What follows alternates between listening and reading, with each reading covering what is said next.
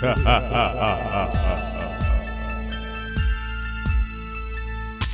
to the Haunting University podcast, coming to you from the Rocky Mountain Home Haunter Studios. I'm John Schultz. I'm Keone Hutton. And I'm Leslie Reed. Happy Halloween, everyone, or actually happy uh, belated Halloween, since Halloween was actually three days ago. Uh, we hope that all of your home haunting or professional haunting efforts were uh, very successful and um, all the work that you put into your haunts uh, came to fruition, at least in a way that people appreciated, if not in the way that you hoped it would. Wow, that was profound. I know. I find I never it never is quite where I wanted to get to, but people seem to appreciate it anyway. So. Ooh, booze! I forgot I had booze. And there it is. You said profound. I need alcohol for that. I'm not even. I'm not even gonna do that. Fair enough. do that. So today we want to talk about uh, our latest haunting efforts and how our Hunter's Ghoul box that we've put together through the first 10 episodes of the podcast were applied to the haunt that we got to throw together at the last minute this year. So back up two months, and in the middle of September, I got permission from my commanding officer to do a haunted house on board of our ship. The ship was uh, underway at the time. We were deployed uh, doing the mission that we go out to do, and uh, weren't going to be home until October 14th, which basically left us uh, 12 days to put together a haunted house uh, once we got back to the pier. So a couple of points on that. That you know, again, we've set this up. We have our tools. We have our techniques, and um, even with two of us not being able to physically assist with the design, setup, and build of this particular haunt, we were able to put on a smashingly successful haunt in a month Less and a half than- at yeah, sea six- and Basically 12 eight days weeks. on land. Basically eight weeks. We put together a very successful haunt. It's not bad. And what, of course, does all of our hunting efforts get grounded in? Why, the uh, the thing that we talked about in our very first episode, John, Are you storyline? storyline, our theme and our I thought- backstory. I Plot, thousand plot, percent plot. thought you were gonna make an electricity joke there again. Fair enough. Yeah, before we even had permission, so I had bounced the idea around with a few people on the ship, and there seemed to be some interest. And so the next day that we pulled into port, I immediately called up John and Leslie and pitched them the idea of what we were trying to do. And then we sat down for, what, an hour and a half and threw together an outline of, our, of a storyline. You were so giddy. I still am, honestly. and why wouldn't I be? It was so much fun. I know. It's just it's funny. One of the first things you did after you a, made it back to cell service and had permission to put together a proposal No. to haunt Well, Yes. haunt the ship, Carry you, on. you texted us, super excited for fantastic reasons, and we immediately got on a call that later, well, immediately later that day, and discussed storyline because again, any good haunt needs to have some storyline, some way to flow and push your patrons through the haunt from start to finish. By grounding all of our efforts in the storyline, it gave us a really easy way to coordinate all of the various ideas that were coming in. So once I'm gonna I'm jumping ahead a little bit here. We had probably 20 or 25 volunteers from the crew who were all interested in this um, in putting this together, and so we got a wide variety of ideas on what people wanted to do. And so having this storyline that we could ground all of those ideas in helped us create a more cohesive walkthrough. And it also gave direction. You know, hey, we we're, this is this is where we're headed. This is what we're doing. Um, great idea. Let's incorporate it here, or that's really not going to fit. Um, but we can do this instead. Yeah, like one, uh, one of my guys came up with the idea. Oh, well, I have a Jacob's Ladder at home and a Nikola Tesla costume. Uh, can I dress up as him and sell tickets? And what I told him was, I love it. If you can find a way to work it into a Lost in the Bermuda Triangle storyline, you can do it. So it was a good managerial technique for me. Um, it let me keep the creative juices flowing from all of the people who were interested while helping uh, direct. let's say, yeah, direct those creative efforts into a cohesive storyline. I think a better question is why does he have his own Nikola Tesla costume? Why I mean, wouldn't who you? doesn't? Tesla's awesome. I, I'm not arguing that. I'm just just saying. He also has a um, underwater drone and an aerial drone, so don't ask too many questions. He doesn't dress as Nikola Tesla when he's using the. You know what? Withdrawn. I would. I would too. Never mind. Ignorance is a wonderful thing. So, if you want to hear how we came up with that storyline, uh, check out episode 16 of the podcast. I'll be posting just uh, the complete raw, the whole discussion of how we came up with our initial storyline. If you would like to listen to our discussion on how we got to that storyline, please check out episode 16. Essentially, what we decided after a- great bit of discussion and trying to ground it both in the nature of the sh- uh, of the the type of ship, the history of the ship, and making something plausible but appropriate And Uh, practically applicable in the in a very short amount of time. and, and and again without having to do too much modification to your ship, which is Which is important for- since two days after the haunt was over, we had to turn it back into an active, working Coast Guard cutter. Oh, So again, balancing the necessity of the location that we were putting on the haunt in, and um, again grounding it in something that is not too fantastical, but not too reality based.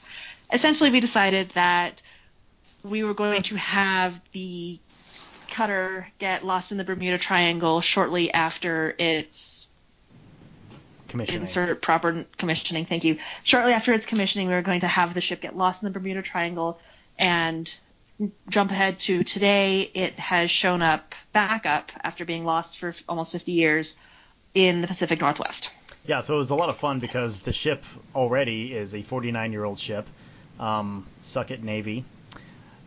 So uh, we were able to incorporate. that seemed unnecessary. it's completely necessary. It's totally necessary. So we were able to comp- to incorporate some of the ship's actual history into our storyline. And also, again, you know, we talked about throwing in, you know, the pirate ship, and but that pushed it either a too far too far back in time, or b pushed it to something that would really require a great deal more Yeah. time and effort and materials. Because again, doing this on a no budget, um, Our time, budget, effort, and our budget was literally five hundred dollars. Really? Yeah. I thought I thought it was two hundred. That's actually better than I thought. Well, Um, four hundred of it went to porta potty, so Of course it did. So again, no budget, maintaining and, and working with what what we had to work with, which is a 40 year old Coast Guard cutter. forty nine. 49, sorry, my mistake. 49 year old, 50 year old, say 50 year old Coast Guard cutter. Well, she turns fifty next year, so I'm sticking with forty nine. We're having a big You're just party. clinging. You're just I clinging to just that. can't round anything today. It's an my- old ship. Yeah, so after our hour and a half of bouncing around ideas and trying to create a walkthrough uh, of this, so first the storyline, the backstory, and then how we were going to display that backstory uh, through the haunt, I then got to go back and write the pitch. And I want to take a moment and talk about the pitch for a moment. And I say it like that, the pitch, because let's be frank, the pitch is probably the most important part of planning any haunt for anyone who has to convince other people to do to get on board with your plan. Either Well, and not just People to get who on are- board, but to fund it, yes, to allow you to yes. build it in the location that you're trying to build it in. Um, all of these things require. I mean, a- again, it, it's the same thing. You you want investors, you want people to be invested in what you're doing. You need to give them a pitch. You need to give them a reason. And oh, it will be cool. Is not going to cut it. Yeah, I love watching like the how-to documentaries that come along with uh, movies and uh, Broadway shows and anything else I can get my hands on. And just recently, by which I mean like a year ago maybe, The Greatest Showman came out, and so I have been addicted to their uh, their background stuff for for the last six months, and it's been inspiring me. But there is a uh, just a sentence that Hugh Jackman talks about uh, the pitch um, that I think perfectly describes what what we're trying to accomplish. He developed pretty quickly the famous Michael Gracey pitch. Now, it's a, the Michael Gracey does a pitch where honestly he's better than I've ever been playing P.T. Barnum. It's 45 minutes and he tells a story and he had an artist friend of his draw these beautiful concept art. He we at this point had three songs so we had three songs to for people to listen to and he would talk them through the, the movie. He did 1000 of these pitches to producers musicians studio heads actors anyone who would listen who he thought might help get the movie made. He gave the pitch to um, and there was not one person he pitched to who didn't buy in after the 45 minutes. So that's what I was trying to accomplish with the pitch that I was presenting to our commanding officer, who ultimately had to sign off on this plan. And so I went back and wrote a three page document that outlined everything that we were trying to do. And here's the storyline background that we came up with. While on patrol off the eastern coast of Florida in 1969, the newly commissioned Coast Guard Cutter Alert vanished into the Bermuda Triangle. She was never Dun found. dun dun. 49 years later, Coast Guard Select Coast Guard Sector Columbia River received a distress call off the coast of Astoria, Oregon. The responding vessels discovered the miraculous appearance of the missing cutter drifting with intermittent power. The derelict was towed to the 17th Street Pier, and the few survivors taken to the Columbia Memorial Hospital. Witnesses claim the survivors were in a state of shock, mumbling incoherently about their experience. Investigators who boarded the ship were never heard from again. The cutter was locked up until a new crew could be brought on board to return the ship to operational status. And then from there, I outlined uh, all of the major locations where we would have either a scene or a scare, or both, a scene that is a scare, and how generally how we would uh, we would run it. So like on the flight deck, a lone survivor welcomes the guest on board and presents the backstory. From there, the guests go down to the fantail. That's the aft part of the ship, for those of you who are less nautical than I. Uh, the guests follow the ladder down to the fantail and proceed to the Should starboard side, where they are assaulted by the tentacles of a kraken. They escape the kraken and enter the mess deck through the starboard aft door. So I'm there. I'm talking about the scare. I'm talking about the flow of the patrons and um, describing in detail how they're going to get from location to location. On the mess deck, a low-lying fog across the deck greets the guests as they enter the space. The guests see skeletons of crew members still enjoying their final meal when they're confronted by the ghosts of deceased crew members still begging for help.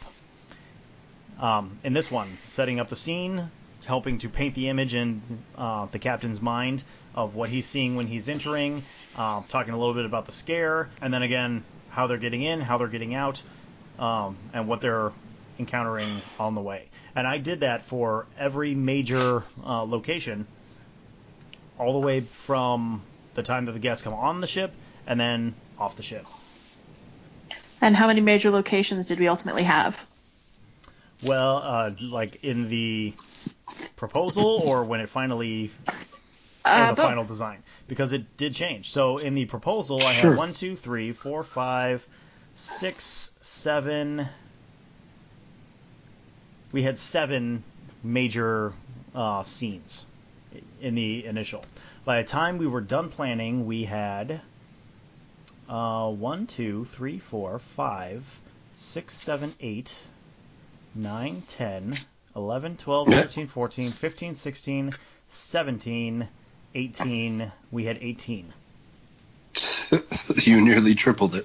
we nearly tripled it. Uh, But that's okay. You know, we. Sure, the- absolutely. The, pitch is just um, our initial plan. Um, Well, here's kind of what we want to do. It's a rough draft. It's it's, It's to the get roughest buy-in. draft. It's to yes, Leslie. Thank you. You just said it the best way I could imagine. You're trying to get buy-in. You're trying to get buy-in from the people who are coming out to help you. You're trying to get buy-in from the um, owner, from the people who own the location that you're trying to do this in. You're trying to get buy-in from um, the people who are going to help you fund it. And without that buy-in, you are going nowhere. I could do Yeah, a whole, I mean, I- we could do a whole episode just on the pitch. Which isn't actually a bad idea. Because, No, it's really not. You know, if you're doing a home haunt, you may just even have to pitch it to your spouse. It might literally just Like be a I case of you have to pitch your haunt to your spouse and convince them that yes, I really am going to take up the garage, the driveway, the front yard, and the side yard for at least three days up to a month, depending on how I can build this. And I have to convince you that this is going to be acceptable. Um, you're still pitching. Yes. And you're still married. Well, Well, hopefully, at the end of it, you will be. Well, I meant you specifically, but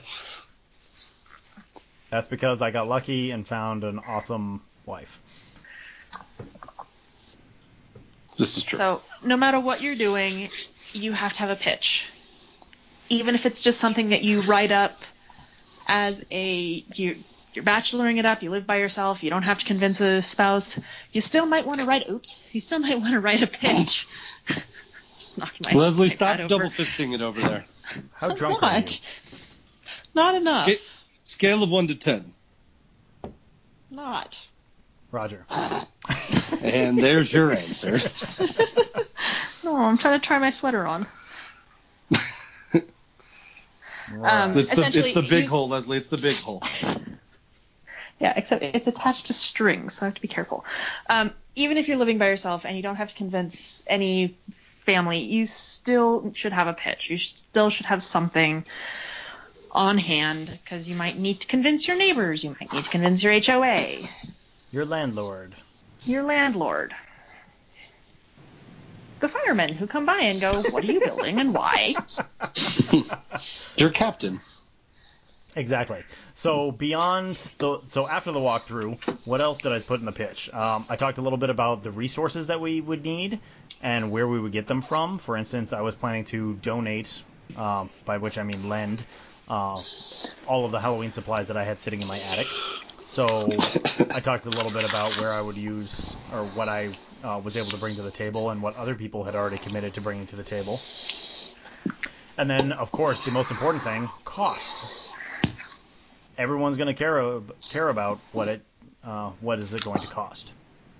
Uh, so I talked a little bit about the anticipated things that we were going to be spending on. Came up with an initial idea for the budget, um, so that I had a place to negotiate from. And in this case, I went a little bit higher than I thought I would actually need, so that I had room to negotiate down. Um, Oh, and- yes. and make Start high. um, and make, exactly, and make Captain feel like he won the negotiation. Um, and then I talked a little Silly bit about. captain. I hope he never listens to this. I was going Uh, to say. Uh, talked a little bit about the community outreach that we wanted to accomplish. You know, especially in this case because I was doing it for the U.S. Coast Guard. This was a U.S. Coast Guard sponsored event. We had to talk about um, how this government organization would be reaching out to the community and um, the service that we would be providing to the community that way. And I talked. By the way, I mean, I meant to ask you, sure. What did you? You said uh, taking donations. Many of because it was a free haunted house, but many of the patrons provided donations. Were what was the actual? What were they donating to? So yeah, about that. You just pocketed the money, didn't you? Maybe. No comment. Yeah, No. I thought so. No, not really. So that, that was actually the next item on my pitch that I wanted to talk about uh, was the fundraising aspect. Uh, we wanted to use this as an opportunity to raise funds for the ship's morale fund. Um, the morale fund is uh, goes toward making the life of the crew better in a variety of ways. The biggest expenditure of the year is like the holiday party, for instance. Uh, and then on top of that, we so we were taking donations for the ship, and then we sold The ship. um, we sold t- uh, yeah, sold the ship. No, we sold T-shirts, uh, haunted ship T-shirts. If anybody is interested in a haunted ship T-shirt, uh, they, I think they're pretty cool. We still have several. they are left. pretty cool. Please reach out to us via our Facebook page at www.facebook.com/slash haunting you, and uh, I can get you the information on purchasing the purchasing a haunted ship T-shirts. And it Well finally sir. shifted to profit. There it is. I'm hey, sorry, at least there not would be- Uh, so the T-shirts didn't actually show up in time for us to sell them like during the event. of course not. So we have six would hundred dollars. Did you in use the same T-shirts. groups as you did last time? No, no, thank goodness. This was Creative, Creative Ink or something like that. How much are the t-shirts Custom going Ink. for? Custom Ink. Uh, the T-shirts were aw- are awesome. They came out really well. Uh, we just ordered them too late and they couldn't get it to us in time, which was unfortunate. But again, So, we're trying to put this on in eight weeks. Yeah, exactly. Right. But, so, uh, ten bucks a piece. If anybody's interested, please contact us, and I will Oh, find a way to get you a shirt. Because we're trying to So how much did break the- even. Sorry. What were you gonna say, John? No, I was just wondering. You were mentioning t- ten dollars for t-shirts, pretty pretty decent deal. How much did the ship go for? Uh, um, actually, we have a delegation from Vietnam coming on board in two weeks to check it out for sale. So I think they're interested in putting a bid in. I wow, I was I was 100 percent kidding. I'm not. What happens if they buy your boat? Oh, it won't be for at least two more years. Are, are you going to try and talk them out of it? No comment. So Mhm. the last thing I talked about in the pitch was uh, how we would advertise, and I talked a little bit about uh, the social media campaign that I had in mind. Of course, sandwich boards, a Coast Guard press release, and then we ended up finding other ways to advertise as well, which I'll talk about when we get to that part of the podcast. But that was the pitch that I put together in about in a little less than 12 hours from the time that we started shooting around ideas for a storyline uh, to when I had this done and routing up. Why turn around so fast? Again, we were trying to put this together in eight weeks, and I didn't feel like we had enough time to spare. You were panicking. A little bit. That was the first day that we were in San Diego. Um, the very next day, I was out looking for supplies so I could start constructing props for Ship. Yeah, What be props did we need to construct? Well, I'm not sure I want to go there yet, but Okay. what I was looking for specifically was pool noodles because you can't get pool noodles in Astoria because it's freaking cold all the time, and nobody wants a pool noodle. But San Diego has pool noodles everywhere, so I want to make sure I got those on hand to build uh, kraken tentacles out of before we left. There's a good picture on our Facebook page of me wandering around downtown Seattle with 25 pool noodles strapped to, duct taped to my back. San Diego, Yes, San Diego. not Seattle. I'm sorry, downtown San Diego with 25 pool noodles duct taped to my back. That's not scary at all. No, not at all. But unless you're in San Diego getting on the train and you see a man coming on the train with you with 25 pool noodles duct taped to his back. You duct tape them to your back. Why? You know what? Then Well, I duct you like I made a little duct tape harness where I duct taped them all together and then Bill made a uh, a sling that I could sling over my shoulder. of course you did. It worked awesome. But hey, it's what happens when you're out of a car. Like a like a normal human would. Exactly. Exactly. Hmm. So I can think of much scarier things to see in San Diego, so Fair enough. Fair enough. But that was the pitch. Um, I gave the pitch to the captain. He approved it that same day, and then we were off and running trying to um, put together a haunted house in eight weeks. Where do we go from here? The next thing you want to think about is the layout of your hunt, which is step two in our design process. Right. So um, that w- so right after we got permission to do the hunt, we started flushing out the layout, and as we just discussed, we uh, ended up going from uh, seven scenes, and it expanded into about 18 scenes. So one of the fun things about being able to do a haunted house on a ship is all of our background is real. So that took a lot of the um, a lot of the building out of having to do this, and so we could really do it anywhere. But we were constrained by a couple of things. Uh, one is it's an active duty military ship, which means when we're in port, uh, stuff is getting worked on. And in this case, um, my entire mess deck was getting torn up um, because we were getting a new floor laid there, as well as several of the berthing areas were getting new floor. And so that uh, limited where we were able to have the tour. And so For non-nautical berthing areas, places for people to sleep. I thought that was fairly self-explanatory, but thank you for the clarification. I was just going to ask how many pregnant crewmen you usually have, so There you I appreciate that. there Thank you go. Thank you, Leslie. Again, different spelling of birthing. True. B E R B-E-R, not instead of B I B-I-R. R. Kind of like uh, B-A-N No. bangle instead of B-E-N bangle. Walk like an Egyptian.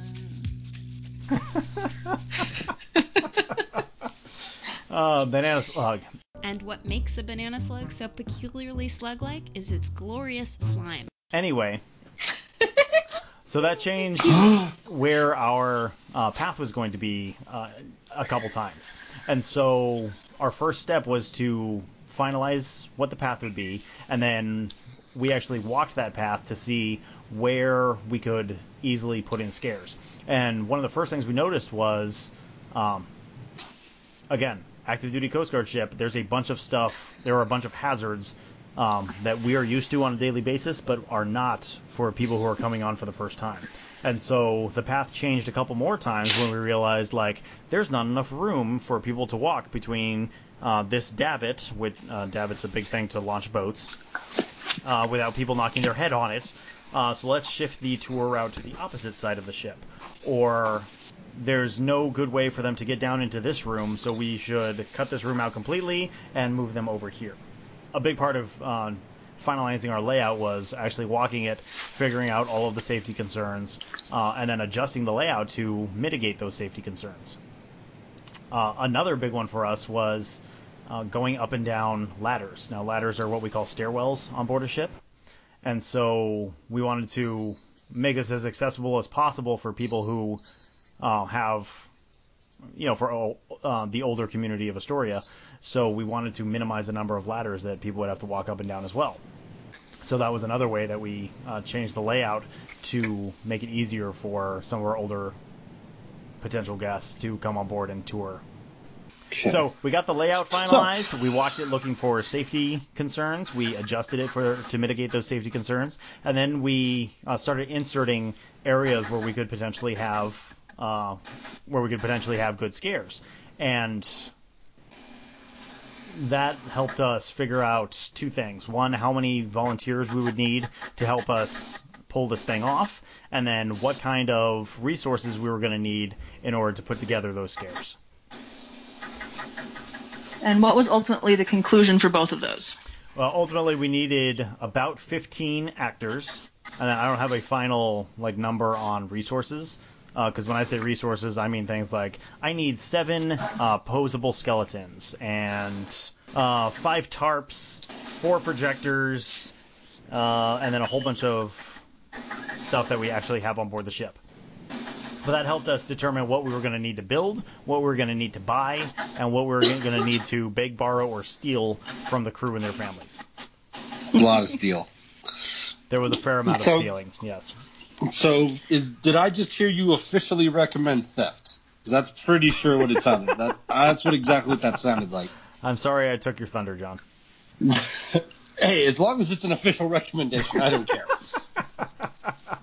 Most most people got their stuff back. Uh, a couple people did not.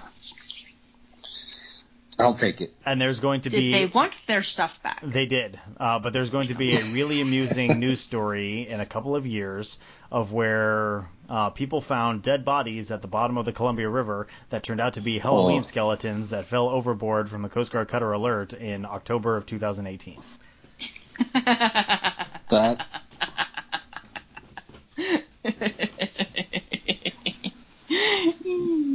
More, more on that story shortly.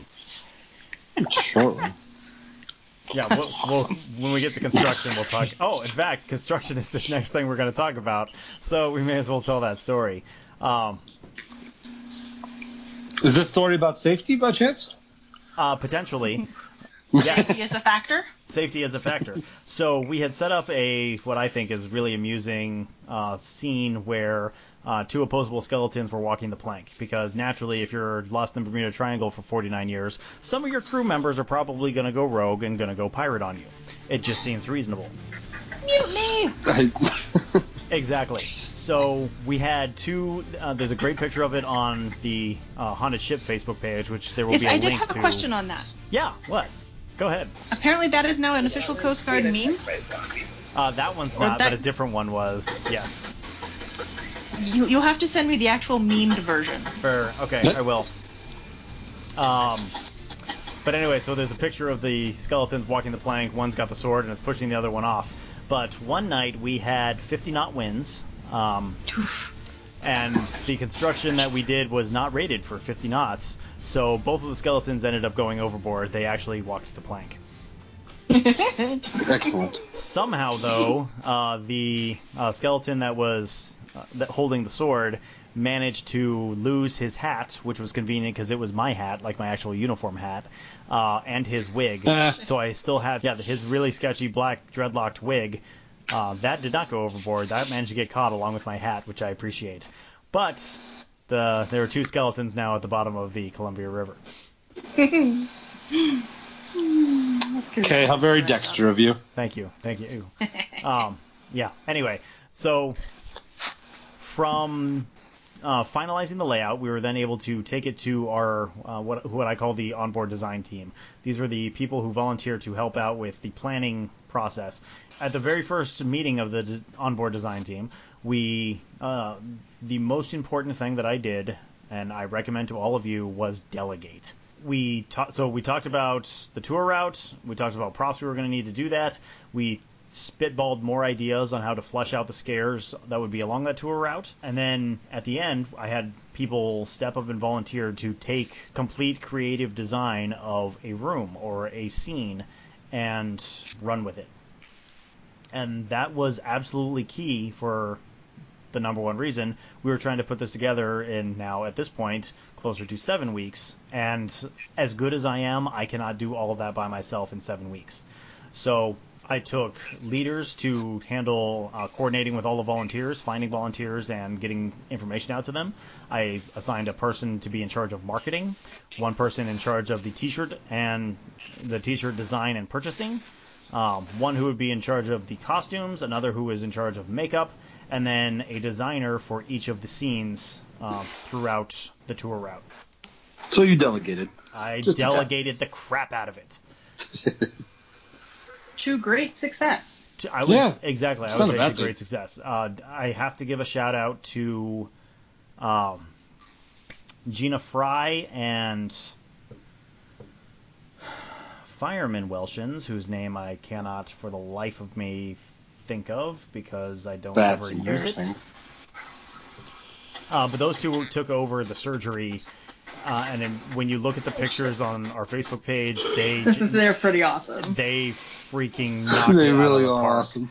Uh, absolutely, it was a crowd favorite. Uh, that scene. Uh, f- picture Dexter. Uh, they covered all the walls in plastic. There were blood splatters everywhere. Um, the they had a body on the table ripped open, uh, blood spurting out of it.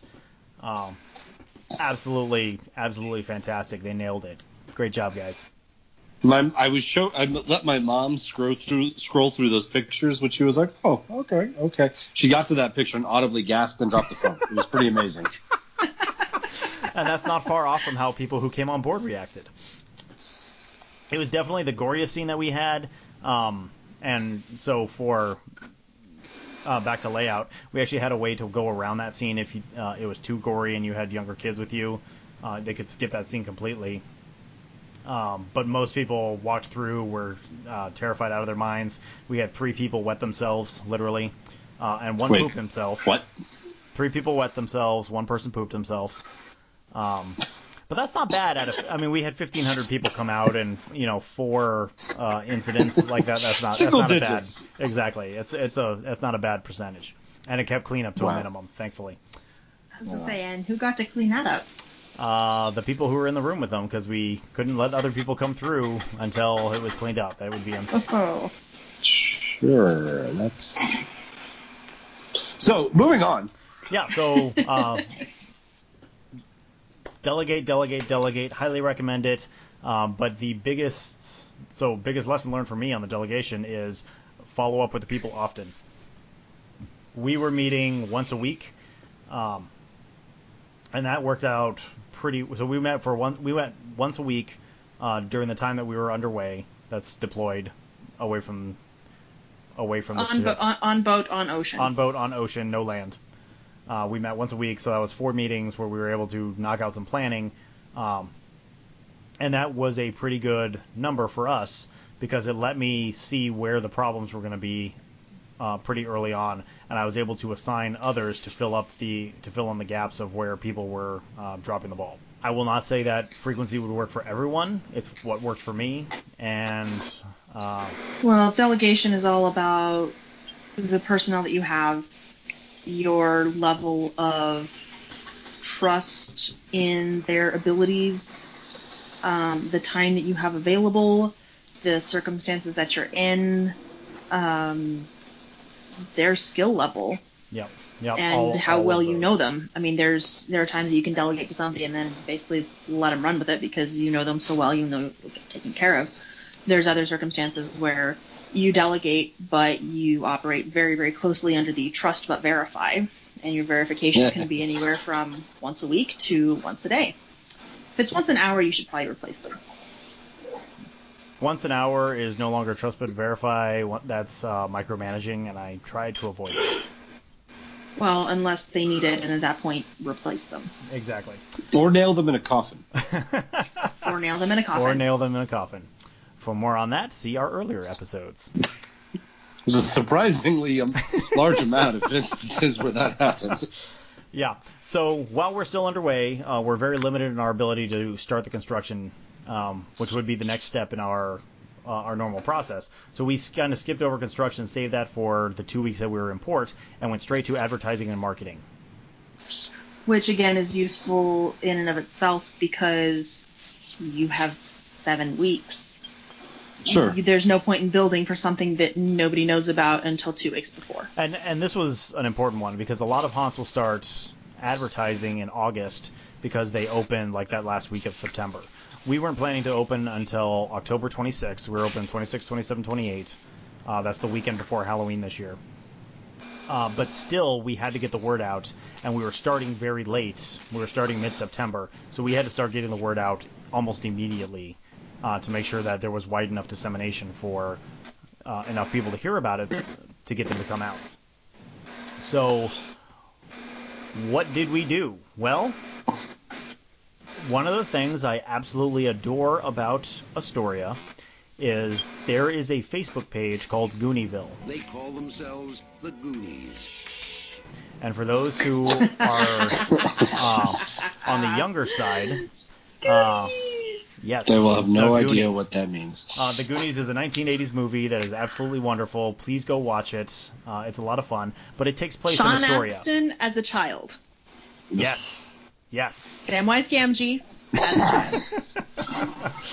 But anyway, that movie takes place in Astoria and Cannon Beach and uh, that area. The house that um, the main character, I'm forgetting his name right now. Help me. Mikey. Mikey. Uh, Mikey's house is in Astoria. Please don't go visit it. The woman who lives there will try to shoot you. She's tired of people coming to visit. Um, Good to know. but it is there. So that's where Goonieville comes from. But Goonieville is a uh, a private site on Facebook that all the people from uh, the surrounding towns around Astoria are members, where people go to buy, sell, trade, uh, gossip, warn people about power outages and accidents, and there's all kinds of drama, and it's a lot of fun to watch. Uh, if you're looking for drama, check out Goonieville. But uh, that gave us a very wide, that gave us an easy place to disseminate our information very widely. The so we set up a Facebook page for the ship. Uh, that's facebook.com slash alert haunted ship. If you want to check it out, and I recommend you do. There's also a link to it from our Facebook page. And then created events in the uh, in Facebook that I then posted to Goonieville. And the very first event that I posted got disseminated to or got seen by 18,000 people in the better part of four days. which is pretty good. that it was it blew up way more than It's I ever acceptable. expected. Uh, we had people like in Salem, which is two and a half hours away, um, well, more like three and a half hours away. Portland, Seattle, um, who were say all Seattle. giving- There was somebody from Seattle asking us questions. yeah, exactly. Mm-hmm. We had it, it, it was disseminated far wider than I ever expected, and it turned out to be freaking amazing. Uh, I was so excited that it got out that far. Uh, and we actually had people come out from as far as Seattle and Portland and Salem uh, because they were curious and wanted to see. And I'm so glad they did. Thank you very much for making it a magical night for all of us. Uh, so Facebook page ended up being the primary way that we advertised. Uh, we also put up signs in Astoria uh, and all of the major uh, roads coming in and out of Astoria to the surrounding areas, Warrenton, Ilwaco, Seaside. So the signs were a big part. The signs were a little bit harder because we had to uh, do a little bit of coordination with the city, but uh, the city didn't care as long as it was going to be down or up for less than 30 days. So uh, reach out to your city and find out what their rules are. Hint, hint, knock, knock, stomp my foot, all that. Fair enough. Uh, and then, of course, we posted flyers all over the city, everywhere that we could find a community board. Uh, flyers went up there. We asked people to put them in their shop windows. Uh, we had them, uh, you know, signs on the pier. Uh, we tie up at the Columbia River Maritime Museum, uh, so we got them to do some advertising for us. And then randomly, from based on our post on Goonieville, somebody from the Ohana Media Group, which owns uh, four radio stations that broadcast in the Astoria area, uh, reached out to us for some details. They gave us a free uh, radio spot uh, and Very advertised it on nice. the radio for us, uh, which was amazing. Thank you uh, to everyone at the Ohana Media Group for that. Uh, greatly appreciate it. Uh, so we managed to get away with uh, absolutely with spending absolutely zero dollars on advertising and marketing. That is not something that most haunts are able to get away with, especially for-profit haunts. But because of Goonieville primarily, we were able to pull it off. So highly recommend it to uh, to everyone if you have something similar in your community, whether it's through Craigslist or uh, Facebook, Twitter, whatever. Get in on it and uh, use that to because it it just made it so easy to advertise. Excellent. John, I think this is a great time to break and talk about uh, our other social media campaigns since we're talking about advertising on social media.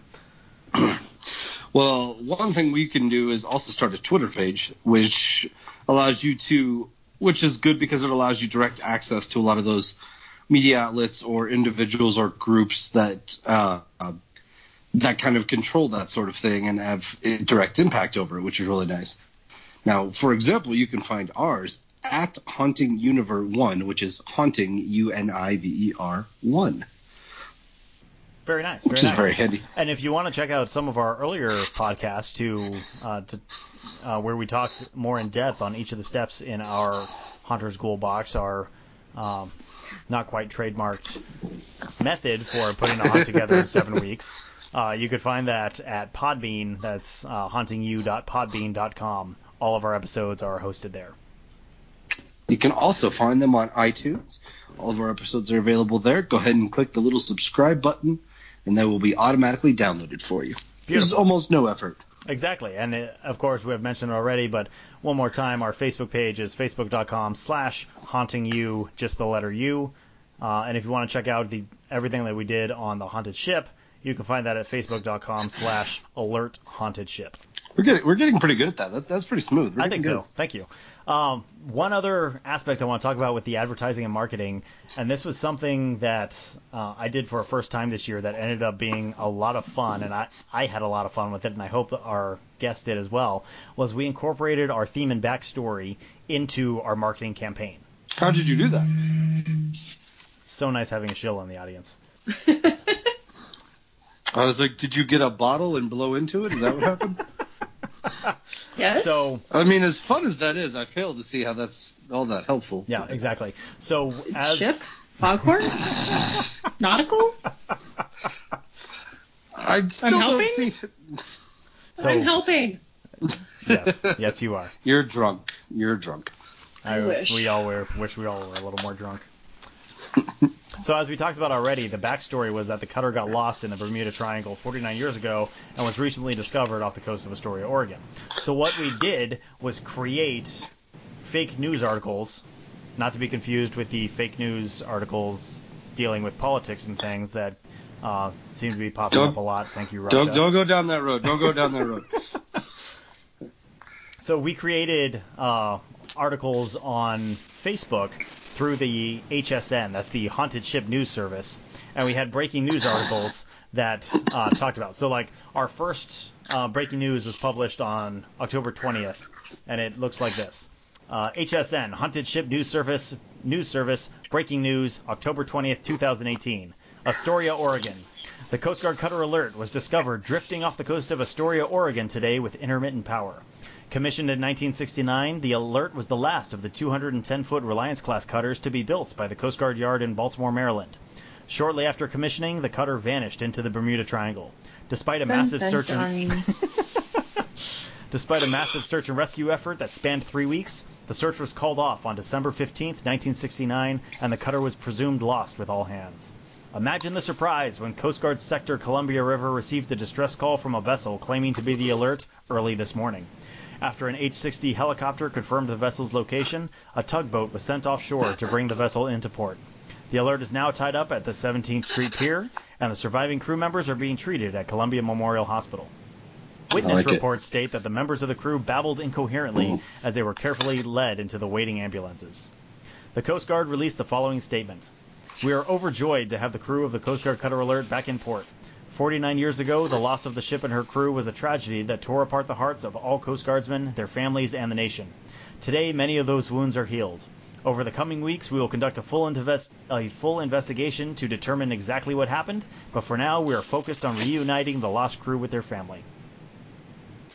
And that's the first news article that uh, talks about the backstory for the ship. So not only did That's it pretty get, good. thank you, I wrote it myself, and I've, Oh, I'm like super excited about how it worked out. Um, so not only did we publish it on our Facebook page, but we also put it up on a sandwich board on the pier, so as people were walking to the ship, they could read the news article, or as they're standing in line, more likely, they could read the news article and get some of the background. Uh, two days later, we published another one. Uh, breaking news: Coast Guard Cutter Alert investigation to begin today. This was from October 22nd in Astoria, Oregon. Two days ago, the missing Coast Guard Cutter Alert was found drifting off the coast of Astoria, Oregon. After being towed to the 17th Street Pier downtown and the surviving crew being treated at Columbia Memorial Hospital, the ship was locked down to preserve evidence. Today, an investigative team will begin the evidence collection process in an effort to answer the question on everyone's mind what happened to the cr- ship and her crew 49 years ago? And then, two days later, we published the final news article. October 24th in Astoria, Oregon. Breaking news Coast Guard Cutter Alert investigative team vanishes. The, the epic saga of the Coast Guard Cutter Alert took a dramatic turn today when the investigative team that was sent on board two days ago vanished without a trace. An anonymous spokesman for the Coast Guard confirmed that after a presumed eight hours on board, the team failed to report in at the end of the day. A second team was sent on board, but no trace of the investigators were found. Stay with HSN for more updates on this breaking story. They still like Haunted Ship Network. I tried to make it obvious Such a that this is not specific real niche. news. But here's a great example of how you can use, um, and, and this is something that I would consider, you know, viral marketing, where it's this Mhm. one little thing that kind of piques your interest and draws you in and gives you little bits and pieces of the of of what's happening, but doesn't actually tell you what's going on. Um, it's, it's a great way to utilize the storyline of your ship in your marketing materials as a way to draw people in instead of just saying, "Hey, we have a haunt. It's really cool. You should come see and get your get get the crap scared out of you." Um, by doing this, it's it's a little bit more engaging in a lot of ways. It is. and what I found was uh, a lot of people, based on the reactions I felt like, based on the like button reactions that I got on Facebook, people thought it was hilarious, and they started sharing it because they were laughing, and so that helped spread the backstory um, before people ever showed up. And then for those who didn't get it through social media, there they were on the pier, uh, entertaining them as they were standing in line because we couldn't set up a very elaborate queue to help develop our backstory. So we used these uh, just on sandwich boards so people could read as they're wa- waiting in the line to help introduce that backstory. Absolutely, I think it's a great idea. And it saved us having to have an extra actor who would then introduce the backstory when people first got on board and helped us increase the flow of people uh, going through. So we weren't stopping them to talk about backstory. It makes Indeed. it self-driven as they walk through. Mhm. They get the pieces. Okay, do you want to take a quick break from talking for a moment? Sure, what do you got? I have nonsense, You always but do. it'll involve. I do. It'll involve me and Leslie talking for at least a, a short amount of time. Okay. So this one is situational. Me? This one is situational. You are in the middle of the forest. There's nobody. Well, okay. Let me rephrase that. You're just in the middle of the forest. You're just taking a walk. You're by yourself. Does a tree fall down? That we're not going to go there. The you're you're by yourself. You come across just a table with a briefcase that has one million dollars in cash in it. Now, uh, in the in the briefcase, there is a note written in blood that just says "Don't." What do you do? We're not going to ar- uh, just another rule change. It's written in blood. We're not going to debate it. I had this I discussion with someone at if it's work, human blood and it turned into like an hour. What, what do we? Is it just red ink? How do we know it's blood? We're not doing this. Well, It's a really blood, damn easy it. test. it's blood. Let's just say it's blood. All Right, it says is the word ink "don't." and blood taste very, very differently. Damn it! I knew Why it. are you licking the easy note? test. Don't lick the note. That's a great way to get like HIV. No, no. Well, We are you're worried, assuming there's a really that it is written in blood. Don't lick the note. Don't lick the note. Okay, so Les- first thing Leslie they does is put the note in her mouth. they get wet. Okay, first thing Leslie does is put the note in her mouth. Okay, what would you do? I am turning and walking away. I do not want to have anything to do with anything that is going on here. I'm out. so you are completely absolving yourself of the I situation. am com- I am avoiding everything that is going on from now and forevermore. I'm just GTFOing. You're not gonna take like ten grand. no, I'm You're not, gonna. No, because with my luck, it's like um, a bargain with the devil, and if I take a dollar, he owns my soul for the rest of my life or all of eternity, and fuck, I'm out. See, I was I'm thinking out. more of like a drug cartel. yeah. Or you're not gonna like sit there for an hour and just like scream like, "Hey, No, because he I need a might come sign back. in the next hour. I'm taking the money." No, because he might come back. Let's climb a tree and watch it. For how long? Till something happens. What if there's? What if it's a perfect scenario where there's literally no one there? Well, there's someone clearly has to be around Maybe. because there's blood on a note. Anybody This else kind of want to just set up this scenario in a hidden camera Yeah, type scenario like and a see what social happens? experiment. Yeah. Kind of. Well, can we play You with don't. You don't take like the in in maybe your own blood. Just write sorry and take the briefcase anyway. I'm sticking with I I think honestly, I think if I was completely single, no children, no wife, no family of any kind, anything like that, I'm taking the money. I'm taking the money and I'll deal with whatever happens. But since I do have a family, I'm I'm leaving it there. I a million dollars is not worth the potential consequences. Thank you. We care about you. Leslie? I told you, I'm going to sit up in a tree and watch. Something's going to happen eventually.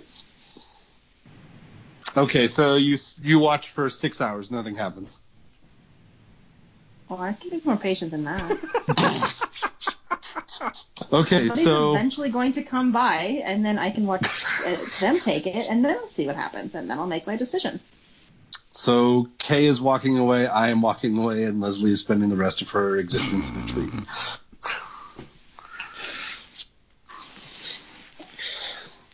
I think All right. There I you go. think Kay and I win that one. Thanks for that. Thanks for that, John. That was a that was a pl- very pleasant break. The tree is not an answer that I thought would happen.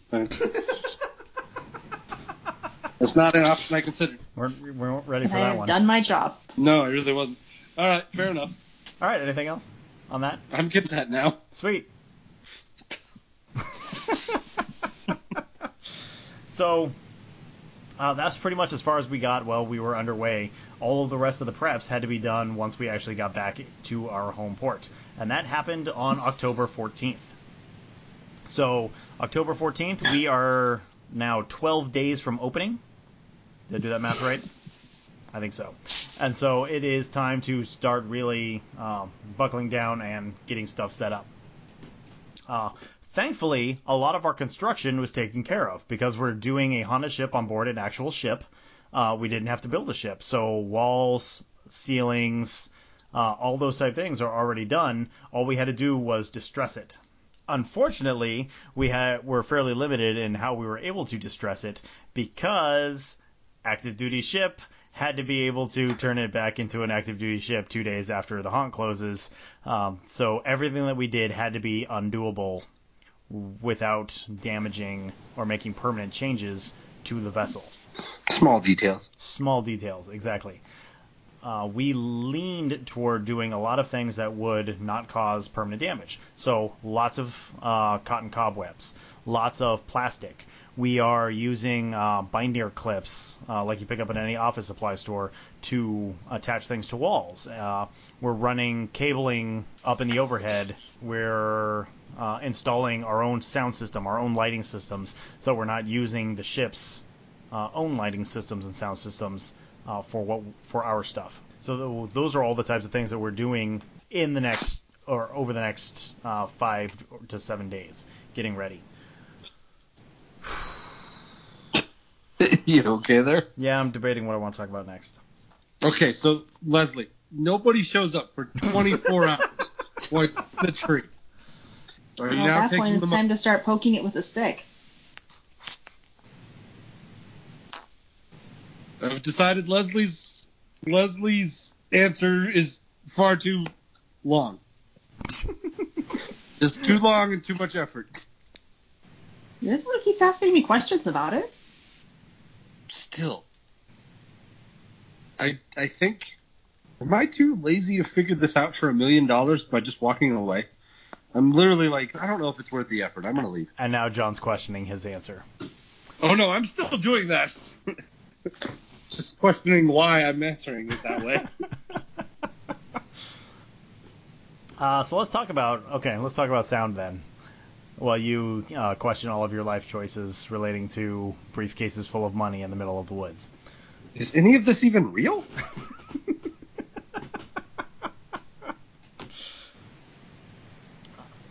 Uh, so a couple things on sound. I wanted to have the ability to to use atmospheric sound effect or to use uh, just generic sound effects to help set the atmosphere throughout the ship. But I wanted to be able to control uh, what effects are uh, people are hearing as they're going through the haunt. And the only well, the way that I was able to do that uh, because we didn't have access to uh, high tech audio equipment because I left my soundboard in my uh, in my storage unit in Colorado because there was no way I was going to be able to do a really awesome haunt uh, while I was assigned to a ship. So I left half of my stuff in Colorado. But anyway, so the way that I ended up doing it was setting up small individual, um, completely separate audio systems. So we ran four, five. We ran five different audio systems uh, in the ship to do audio effects in different areas. I had one on the exterior of the ship uh, that used a laptop, my wife's laptop. Don't tell her I stole it. Uh, to just play uh, generic effects, thunderclaps, screams, uh, howling wolves, uh, those types of sound effects, generic stuff um, out on the exterior of the ship. So just ran speakers all over the outside of the ship. Uh, had a little picked up a literally thirty dollar uh, receiver from Goodwill that was my amplifier, and that took care of the exterior atmospheric effects. one note there. I ran all the speakers in parallel. And for anyone who is familiar with basic electrical theory, uh, when you run things in parallel, when you run impedances in parallel with each other, you're going to change the impedance overall. So each of my speakers was an 8 ohm speaker. I ran five of them in parallel. 1 over 8 plus 1 over 8 plus 1 over 8 plus 1 over 8 plus 1 over 8 equals 1 over the final impedance. So my final impedance ended up being uh, somewhere around 2 ohms. And I was running on an 8 ohm system. What does that mean, though? That means that I was not able to put the full amount of power that the receiver is able to deliver to the speakers because there was a significant mismatch of the impedance. Running 2 ohm speakers on a 8 ohm uh, output channel. Here's what I want to say about that, though. It didn't make a difference people get very worked up about impedance matching, and ultimately, unless you are talking about running large amounts of power through your speakers, it's not going to make a difference whatsoever. I had five speakers on the upper level, five speakers on the lower level, each one running to a different output channel from the receiver. And it was plenty loud enough for the people walking by to hear the atmospheric effects. I could hear the atmospheric effects on the pier. Um, if you have enough small speakers it's not going to make a difference. Don't get hung up on the impedance matching. Then I ran a second, completely separate audio system, this one with a portable CD player uh, on the inside of the ship for more atmospheric effects. And here I found a really cool website to help me make sound effects. It's called Ambient Mixer. So uh, www.ambient-mixer.com. You can find a link to it on our Facebook page because I uh, I wrote a brief post about it because it was so cool. But it has all kinds of ambient sounds that you can mix and match to make your own. So, uh, looking at the homepage right now, it has the Gryffindor Common Room. It has uh, in Rivendell from Lord of the Rings, the movie. Sherlock's apartment, Sherlock Holmes, the movie. On a ship at sea, uh, Loki's Chambers, A Summer Forest, Scottish Rain, or the one that I used, Sinking Ship. Uh, on the Sinking Ship ambient sound, it gave me eight different sound effects um, that I could change the levels on to uh, make it how I wanted. And I'm going to play a little bit of the Sinking Ship now, and hopefully the uh, this will capture it. Okay, so this is the uh, the default for the sinking ship. It has uh, glass shattering, prison sounds, two different kinds of moaning, uh, crowd panic, waterfall, creaking, and neon light sparking. I'm going to mute all of those channels for a moment so I can capture them individ- individually. So um, here is the glass shattering. Maybe, maybe, maybe. Any glass shattering anywhere? Nope. Maybe if I turn the random off. There it is. There's the glass shattering. Uh, and it, what's kind of cool about this is uh, I can set up so it's so that each one of these channels is uh, hits at a random time. So that was glass shattering. Here is mo- uh, the first moan, which I love. Here's the second moan. Oh, I gotta unmute it. There it is. Beautiful second moan there, uh, like the iron bulkheads slowly warping. Here's the crowd panic.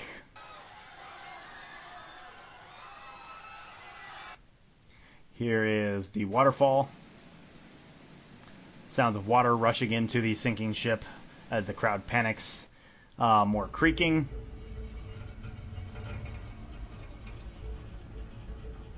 And then uh, some neon lights sparking and arcing and stuff shorting out.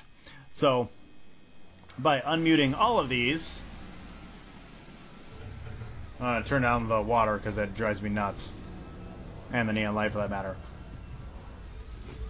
Uh, but the cool thing about this website is it lets me in real time customize what I want the ambient sound to sound like by adjusting the levels of each of these things. If I want more glass shattering, I turn it up. If I want less crowd screaming, I turn it down. If I want to get rid of the water rushing because it's covering up everything else, I get rid of it completely, which is what I ended up doing. Uh, same with the neon light. That high pitched buzz was overshadowing all the other effects, uh, so I cut it out. And then I was able to just let this play through my uh, through Google Chrome, and then I could record a segment of it. I did five minutes on Audacity, um, a free audio recording software. Recorded five minutes of it, burned it to a CD, and just let it play on repeat the entire night.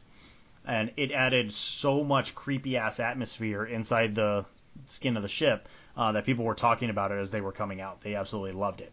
And uh, this website is completely free for anyone to use. Go check it out. Find the ambient sounds that you need for your next haunt because it is amazing. Uh, so that's two of our sound systems, and I had three other sound systems uh, that I set up just for individual effects. So we ran three atmosphere, or excuse me, three Atmos FX projection effects. One was rats screaming, streaming out of a hole.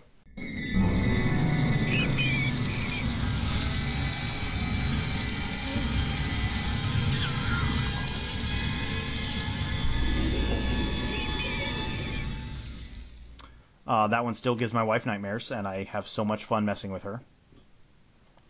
Then one was uh, a creepy little girl down at the end of a hallway, end of the passageway. And we used it as a hallusion, which is an illusionary hologram. That's so that's what that's Atmos FX is name for it, where we projected it onto a piece of mosquito netting and then lit behind the mosquito netting. Go to our Facebook page, check out the video. It's super creepy and it was an awesome effect that people were absolutely loving because you could see through the mosquito netting, see what was behind, and so you could see through the projection and it made it look like a real ghost. We did it there and we did it in the captain's cabin as well, where we had a ghost captain walking around, and people absolutely loved it. So cool. But each of those had their own mini system where I just had an old set of computer speakers that has an amplifier, so you can turn it up and turn it down. Um, that's how you know it has an amplifier. Um, but that way, in just those locations, we could hear the creepy giggling of the little girl. We could hear the squeaking of the rats as they're streaming out of the hole um, and it added uh, to those effects. Uh, so that's how we did our audio. And then lighting, of course. Lighting is absolutely critical because you, uh, without lighting, no one can see what uh, you've put together. But at the same time, you can block out things you don't want them to see and draw their eyes to the things that you do want to see just by using strategic lighting. So I ended up using a lot of um, uh, the little spotlights that you can get at Home Depot, like or Walmart, everywhere around Christmas time, red and green. Uh, those types of light, those little spotlights, to flood our uh, flood the interior of the ship red. We used the red lights uh, to light up certain effects. I used a bunch of green. Um, I used black lights of those. Picked up a Spirit Halloween uh, to like bring out the photoluminescence photoluminescent stickers inside the ship. Uh, that worked out really well behind the uh, projections because it stood out really well, uh, and you could see it very easily through the uh, through the projection light. That involves running extension cords all over the place, and so of course uh, we were able to put most of those extension cords up in the overhead to avoid uh, tripping hazards. Overhead being the ceiling, uh, but that's just something to always keep in mind as you're running your lighting. Get the cords out of places so that people are not having to worry about tripping over it. Tripping hazards are a problem, especially when you're having people go through dark places and you're scaring them. Exactly. Yeah, so that's how we take, or that's how we took the uh, the haunting you method of creating a haunted house and uh, used it to put together a haunted house in seven weeks. I like haunting you method. I think we need a crafty name for that. hmm. I'll have to think on that. Yeah, but ultimately, uh, it ended up being a very successful haunt. We had uh, 1,568 people come out over the three days we were open, which was about three times as much as we were ultimately expecting. That's super impressive. But that How ended many up were you initially expecting? we were expecting probably between five and 700 over three days, and so we doubled the high end of that. That's awesome. Yeah. Um, a big part of that was, of course, uh, it was the Coast Guard putting it on, and so we were able to capitalize on um, the people's uh, the goodwill that people feel toward the Coast Guard in Astoria. Um, they're always asking about uh, coming on board and seeing the ship because we tie up at a public pier, but we're never open for tours because active duty ship. Um, so we're able to capitalize on a lot of that, and I think a lot of people came out for that reason. It's definitely. I mean, it's something. It's just come, something kind of new from the generic haunted house experience. It's Yeah. That you don't do very often. That that's true, and it ended up being a lot of fun because we were able to uh, capture some of that nautical lore uh, that not a lot of people are familiar with. So, like um, Sea serpents, the Kraken, Davy Jones' Locker. We were able to incorporate some of that into the haunt in a fun way that you don't see done very often, and uh, people really responded to it. And then more than that, we're doing a haunted house in a place that is actually an like an actual haunted ship. We're doing it on an actual ship, and so most of our props are real because real ship. And only the stuff that we brought on board to spookify it was really fake. We had real ghosts on board. Uh, we call her Becky. She haunts the sewage space, and so we were able to bring some of that lore uh, into our story as well. You're saying you didn't use a real kraken. I will not confirm that. Well, see now everybody's everyone's just thinking the same thing I am, and I don't. I don't know if I approve of that. Pool noodle, pool noodles. All I'm gonna say.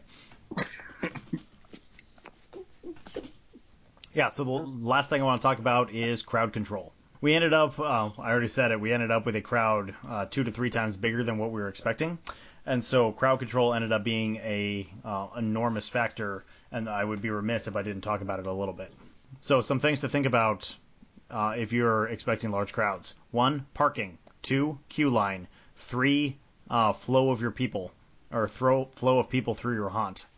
We found out that we're able to do about uh, 500 in three hours. So whatever that breaks down to per hour, 500 divided by 300 and change. You mean 503 people? What? You said 503 hours. Yes, 500 in three hours. 500 people in three hours. Yeah, so we're right. we found out we were able to do about 166 people per hour, and that was the most that we were able to push through. Um, if I had the opportunity to do this again, I would find a way to increase that because we were turning away people at the end of the night, and in fact, each night we closed off the pier around 7:30 to make sure that we wouldn't have people at the end of the night uh, who couldn't get on, and we wouldn't end up being late. Sure. our first night we didn't close the pier until 8:30 and at 9:40 so we were supposed to close at 9 p.m. at 9:40 we were still open. We still had 60 people on the pier and some of our actors started getting physically ill yeah, you mentioned that. yeah It's so a small problem. it, it, it's a significant it's a significant problem. So because we were not expecting that crowd, we had planned for about 150 people an hour. Uh, we were able to get it up to 166, but that was about the most we were able to get through uh, per hour. And so if we had the opportunity to do this again, I would try to increase uh, that throughput. And we could do that a couple of ways. Uh, one, just by making the uh, route a little bit longer on the ship uh, so you can have more people on board the ship at a time. That would have helped. Um, and then eliminating obstacles that potentially cause them to stop. A couple things that I realized. Uh, one, people would stop and take pictures all throughout the route, and that was causing all kinds of backups that we did not anticipate. Fair enough. Um, so maybe to no photography or Yeah, so I think a no photography rule is generally a good idea. A lot of haunts do that for uh, the sake of, um, you know, maintaining creative, uh, so that Sure. so their ideas are not getting stolen. Pro Very haunts especially. I didn't see that as an issue, so I was like, yeah, absolutely, take pictures. Uh, but it definitely caused backups that we were not that I did not anticipate. So good lesson learned there. this was a good experience. I mean, we're learning some things that we can eventually apply to our other haunts. Absolutely, absolutely. And then some other things. If you can find a way to make your queue line entertaining, it will uh, make the experience better for the people who are stuck in line. We had people literally standing in line for over an hour and a half. Wow. I know. And the second night, we had a huge storm come through, so we're all sitting there getting drenched. By the end of the, so I was the guy on the pier. By the end of the night, uh, my fingers looked like raisins, as if I had been in the bath all the whole evening. Like that's how wet it was, and there were still people standing out there for an hour and a half. So at one, so on day three, day two it didn't work because of the rain, but day three we had uh, the singing pumpkins out there singing five different songs, uh, helping entertain people. I had also set up a, uh, we we had wanted to put a car on the pier. Uh, one of our crew members has a like 1940s era uh, pickup truck that he's slowly welding back together, and it looks like shit, but he's getting there. But anyway, so we were gonna put a skeleton behind the wheel there. I was gonna wire in new lights um, to his um, to his headlights, and then I had created a little uh, Light-O-Rama file that had uh, like tires screeching and engines revving and horns honking that were all coordinated with the headlights and and so we were going to have that as well to keep people entertained in the queue. It ended up not working out, but uh, it would I think it would have been a lot of fun. It's really nice of the pumpkins to drop by for that. Yeah, I thought so. Uh, Leslie, I heard you squeaking. Are, are you okay over there? Yeah, we're good. Fantastic. Uh, and then I talked about a. I briefly mentioned it. Uh, we had the first night we had a couple actors get sick, and um, like they threw up. So, and they did that for I think a couple reasons. One was dehydration. Um, one was getting so into her character that she was thrashing around so hard she actually almost gave herself a concussion, uh, banging her head against the wall. Yeah, so to help mitigate the uh, actors getting sick the next night, we actually built in a 10 minute break at, uh, halfway through the night that gave them an opportunity to go use uh, the restroom. I also picked up bottles of water. We had them placed strategically throughout so that uh, actors had easy access to water all the time. Um, we talked a little bit about things like taking small sips instead of uh, chugging because chugging will make you feel ill. Take small sips throughout the night, and um, super important, start hydrating before you ever get to the haunt because um, if you ever if you get to a point where you're thirsty, you are already dehydrated. So it's key that you are drinking water throughout the day uh, so that you're well hydrated before you start doing something that is as exhausting as physically taxing as haunting. So, are you saying you did not the first night? You did not provide your employees with bathroom breaks? So we tried the first night where people would just relieve each other to, uh, so that if people needed bathroom breaks, but it ended out up not working out because of how quickly people were coming through. There was just no opportunity for them to escape to the green room, and so the next night we actually built in the break, and it worked out a lot better. So, what what would you say are the biggest lessons you took away from this? Uh, throughput is essential. Mhm. Make sure you get your actors uh, proper water and breaks, and start planning before seven weeks before opening. Are you are you concerned about the actors' welfare, or are you just doing that because I know on the haunt we've been planning, you know, we have all the we have the spots for the corpses and stuff, and I think while it would be difficult to replace the actors, it would certainly lend some realism to it. I'm not going on record answering that. I, I'm, I'm just spitballing here. I'm just. I'm not going on record answering that question. All right, so I think that is everything that we need to cover for this one. Leslie, what kind of tree are we talking about? Because I don't think like if it was a pine, there wouldn't be enough coverage on it. You never specified what forest we were in. All of them. Well, then there's a tree that I can find in all of them. Uh, we need to we need to discuss this further. We're Well, having it- lunch tomorrow, John. But for now, I think that is all we have for this episode. Well, speaking of discussing further, there is so much more that I would like to talk about the haunted ship, but we have to keep this to about an hour, or people are just not going to listen to it. So go check out our Facebook page at www.facebook.com slash hauntingu, which is just the letter U, and that is where we will be posting all of the uh, the documents and the pictures and everything else on how we designed the haunted ship. So please go check it out if you want to see, get more information on our process. And also, if you liked what you heard on this episode, go to Podbean or iTunes, download some of our previous episodes. No. What did I say? I said episode. You did, I'm but it kind of worked. Uh, I'm very tired. And if they wanted to follow us on Twitter and see all the exciting content that we post via Twitter, uh, how would they do that, John? Well, first, what you have to do is create a Twitter account. You can do that by going to www.twitter.com or downloading the Twitter app via uh, iOS or the Google Play Store. Uh, then you have to create. I'm, I, you know what? I thought I had enough steam to finish that. I just don't. So it's you can follow us. Our handle on Twitter is at haunting univer one, which is haunting u n i v e r one. Um, anything that's posted on Facebook will also be posted on Twitter. So by all means, go there, check it out, uh, and and follow us so you can get all of our updates. Perfect. Well, thank you all for listening, and as always, happy haunting. Bye, everyone! Haunting You is a production of the Rocky Mountain Home Haunters, LLC.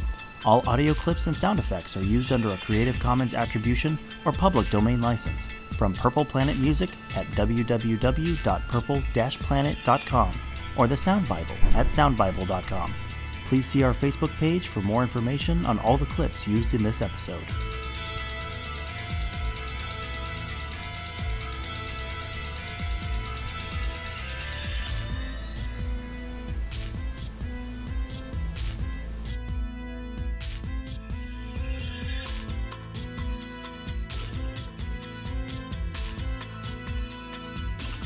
Haunting University can be reached via Facebook at www.facebook.com slash hauntingu with the letter U, or on Twitter using the handle at hauntinguniver1, that's haunting U-N-I-V-E-R 1.